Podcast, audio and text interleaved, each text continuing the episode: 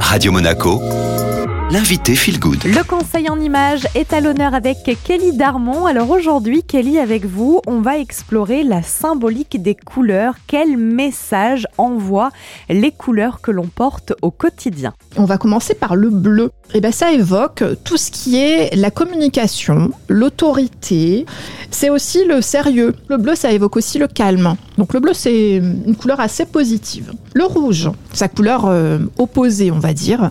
Qu'est-ce qu'on pense euh, Vous pensez à quoi euh, Moi, je pense rouge tout de suite passion, mais colère aussi. Donc, euh, Exactement. Ah. Bah oui. oui, oui, oui, vous avez raison. Donc le rouge, bah, c'est l'amour, c'est la passion, c'est le pouvoir aussi, mais c'est aussi la colère.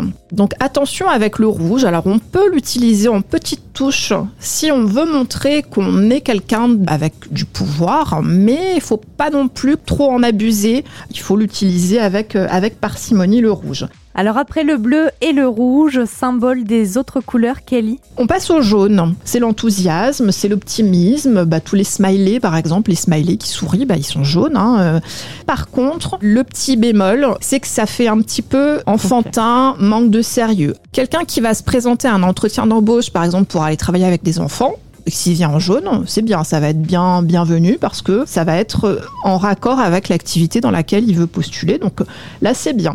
C'est l'éphémère aussi. Les choses qui ne durent pas. Par exemple, Snapchat. Vous voyez, le logo de Snapchat, il est jaune. McDo, c'est des choses qui, voilà, qui passent. On imagine mal, par exemple, Chanel en jaune. Chanel, euh, c'est du luxe, c'est bien assis, ça a une position, euh, voilà, donc ils sont en noir et blanc. euh, c'est pas du jaune.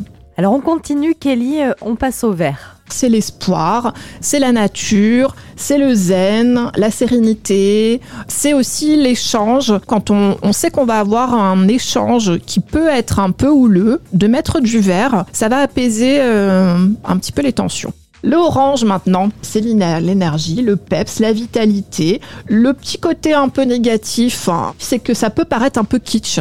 Parce que par exemple, dans les années 70, bah, il y avait beaucoup de Oui, décorations. Euh, à la mode. orange, euh, voilà, c'était très Avec des grosses fleurs. ça peut paraître un peu kitsch. Et enfin le rose, je vais terminer là-dessus. Et ben le rose c'est la douceur, hein. c'est la féminité, c'est le romantisme. Par contre, si on se présente à un entretien d'embauche, on cherche un poste, enfin on pourvoit un poste haute responsabilité, que la personne arrive tout en rose, ben on va peut-être pas la prendre très très au sérieux, on va pas lui donner de la crédibilité. Donc attention avec le rose, avec parcimonie encore une fois. Donc voilà hein, pour euh, les messages que renvoient finalement euh, les couleurs que l'on porte à réécouter notamment si vous avez des entretiens d'embauche. Merci beaucoup Kelly, on se retrouve la semaine prochaine et tout de suite c'est le retour de la musique.